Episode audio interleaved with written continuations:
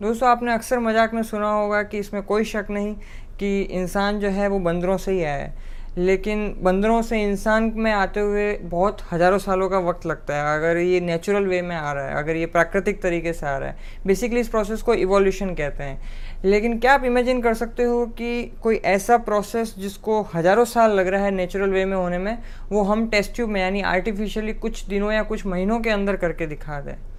जी हाँ तीन साइंटिस्ट ने ऐसा करके दिखाया है, जिसके लिए उन्हें नोबेल प्राइज़ दिया गया 2018 में केमिस्ट्री की फ़ील्ड के अंदर। तो क्या करके दिखाया है उन्होंने और कैसे वो ये सब कर पाए, जानते हैं इस वीडियो के थ्रू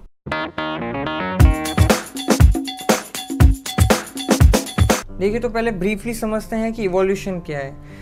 इवोल्यूशन का एक सिंपल सा रूल है सर्वाइवल ऑफ़ द फिटेस्ट यानी कि जो सबसे बेस्ट चीज़ होगी बेस्ट प्रोडक्ट होगा वो ही आगे सर्वाइव करेगा वही आगे बढ़ेगा, बाकी की चीज़ें जो है वो अपने आप लेफ़्ट आउट हो जाएगी, ये नेचुरल तरीका है। तो इसी तरह से मॉलिकुलर लेवल पे कैसे काम करता है कि नेचर अनलिमिटेड जेनेटिक म्यूटेशंस और जेनेटिक उसके अंदर वेरिएशंस हैं, वहाँ से जो प्रोटीन निकल के आ रहे हैं तो जो बेस्ट प्रोटीन होगा, जो कि हर तरह से उस एनवायरनमेंट में सूट कर सकता होगा वो सूटेबिलिटी के हिसाब से वो आगे सर्वाइव कर जाएगा।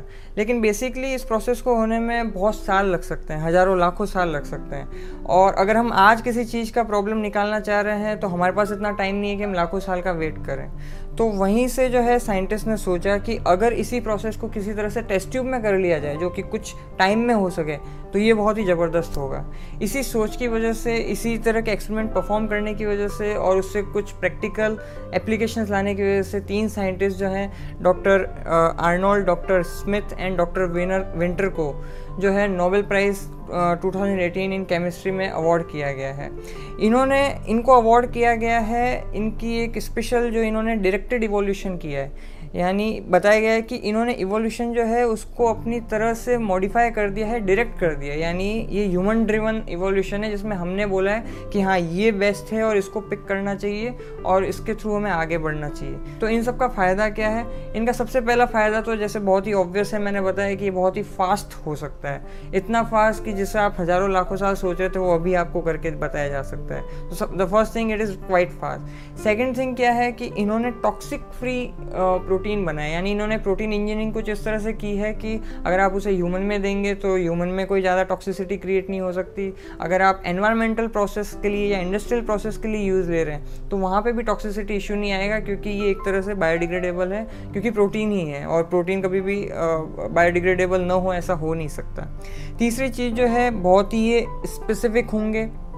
यानी कि जैसे मान लीजिए किसी को होल्ड करने की जो कैपेबिलिटी है, किसी जो एंटीजन को वो किसी में नेचुरल वे में बहुत कम होगी तो इन्होंने बहुत ज़्यादा बढ़ा दी है। तो स्पेसिफिसिटी बहुत हाई है। इसकी जो स्टेबिलिटी है द फोर्थ थिंग तो वो स्टेबिलिटी भी बहुत ज़्यादा है। यानी कि वो जो एक पर्टिकुलर एनवायरनमेंट में ही प्रोटीन एग्जिस्ट कर सकता था। इन्होंने एक ऐसा प्रोटीन बनाने की कोशिश की है, जो कि आप ऑलमोस्ट जिस एनवायरनमेंट में आप चाहते हो, वहाँ पर भी सर्वाइव कर सकता है। और इसके अलावा ये बहुत फास्ट होगा।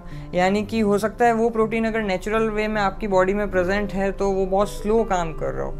लेकिन अगर वही अगर हम बाहर काम करना चाहेंगे तो वो बहुत फास्ट तरीके से उसी रिएक्शन को प्रोसेस कर सकता है। तो मेनली ये पाँच एडवांटेज हैं जिनके साथ में यू नो प्रोटीन इंजीनियरिंग इन्होंने की और इसकी वजह से इसका फ़ायदा हुआ।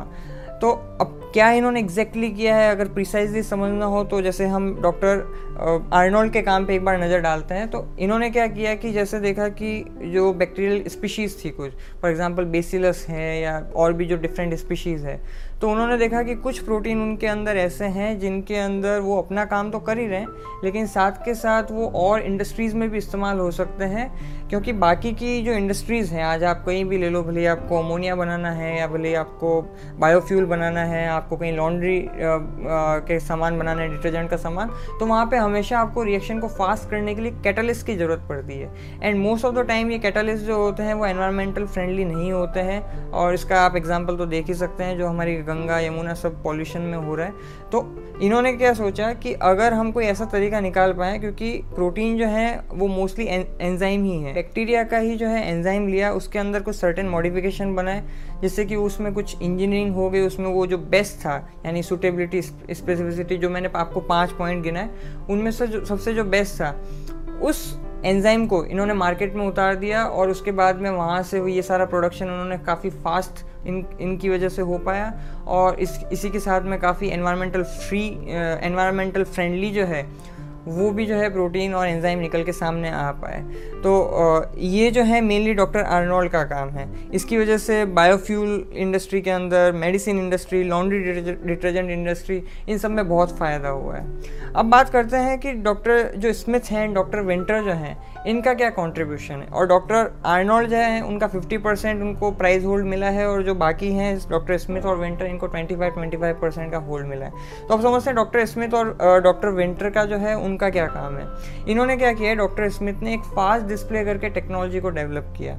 क्या है ये? बहुत सिंपल है। फास्ट जो है वो बैक्टीरियोफाज से आया है और बैक्टीरियोफाज क्या होता है एक आप ऐसा समझिए एक ऐसा वायरस जो कि बैक्टीरिया पे most of the time attack करता है। तो इन्होंने क्या देखा कि अगर इस बैक्टीरिया फाज को ट्रेन कर दिया जाए अगर कुछ हमें यू you नो know, अपने कुछ काम के पेप्टाइड चाहिए तो। तो इन्होंने बेसिकली क्या किया कि फास्ट के अंदर कुछ जेनेटिक म्यूटेशंस वो लेके आए जो उन्हें रिक्विजिट पेप्टाइड चाहिए थे और जो भी फास्ट के अंदर आप जो एक्सप्रेस करेगा जब वो प्रोटीन तो वो सारा उसकी सरफेस के ऊपर आ जाता है। तो क्योंकि फास्ट जो है एक ऐसा प्रोटीन बना रहा है जो कि डिस्प्ले में लग जाता है, यानी सरफेस के ऊपर आ जाता है, इस वजह से इसे फास्ट डिस्प्ले कहा गया है। तो ये टेक्नोलॉजी डॉक्टर स्मिथ ने डेवलप की। लेकिन इस टेक्नोलॉजी का जो मेन पोटेंशियल है, वो हार्नेस किया डॉक्टर विंटर ने। तो इन्होंने देखा कि क्यों ना इस सिस्टम को हार्नेस किया जाए, एक जेनेटिक वेरिएशन तो ये ऑलरेडी ये बता ही चुके हैं कि इस तरह से ला आप उसमें इंट्रोड्यूस कर सकते हैं। तो ये सेलेक्ट करने में कि कौन सा जो प्रोटीन है, वो हमारे काम का है। और वहाँ से स्टार्टिंग हुई ह्यूमनाइज एंटीबॉडी की फ़ील्ड की। आपको जानकारी के लिए बता दूँ कि एंटीबॉडी भी जो है वो प्रोटीन ही होती है। तो बेसिकली इन्होंने क्या सोचा कि हम कुछ इस फास्ट डिस्प्ले टेक्नोलॉजी के थ्रू कुछ ऐसी एंटीबॉडीज़ बनाएँ जो कि हम सेलेक्ट कर सके। फिर हम एक्सप्रेस कर देंगे जो है मेमेलियन सेल लाइन है और उनके अंदर हमने एक्सप्रेस करवा के उस जेनेटिक सिक्वेंस को और फिर वहाँ से प्रोटीन प्रोडक्शन कर लिया।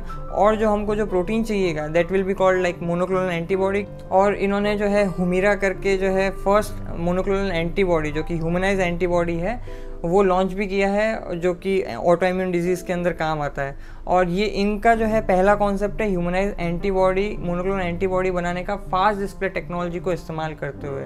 तो इस टेक्नोलॉजी को इस्तेमाल करते हुए इन्होंने बहुत सारे कैंसर के अंदर ऑटो इम्यून डिज़ीज़ जैसे आर्थराइटिस है र्यूमेटेड आर्थराइटिस है ल्यूपस है। इन सब के अंदर जो है इन्होंने काफ़ी पोटेंशियल दिखाया है और काफ़ी अच्छे रिजल्ट्स आए हैं। काफ़ी अच्छी रिकवरी हुई है पेशेंट्स की जिन जिनको मोनोक्लोनल एंटीबॉडी दी गई है ह्यूमनाइज वाली। तो इस तरह से उन्होंने नेचर से इंस्पिरेशन लेके एवोल्यूशन की।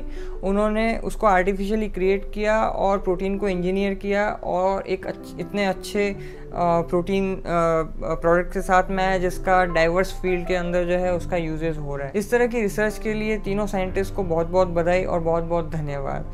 अगर आप जानना और समझना चाहते हैं कि 2018 का नोबेल प्राइज़ फिज़िक्स में और बायोलॉजी में, मेडिसिन में किसे मिला है तो आप मेरे पिछले दो वीडियो जाके चेकआउट कर सकते हैं। आज के लिए इतना ही, फिर आपसे मुलाकात होगी।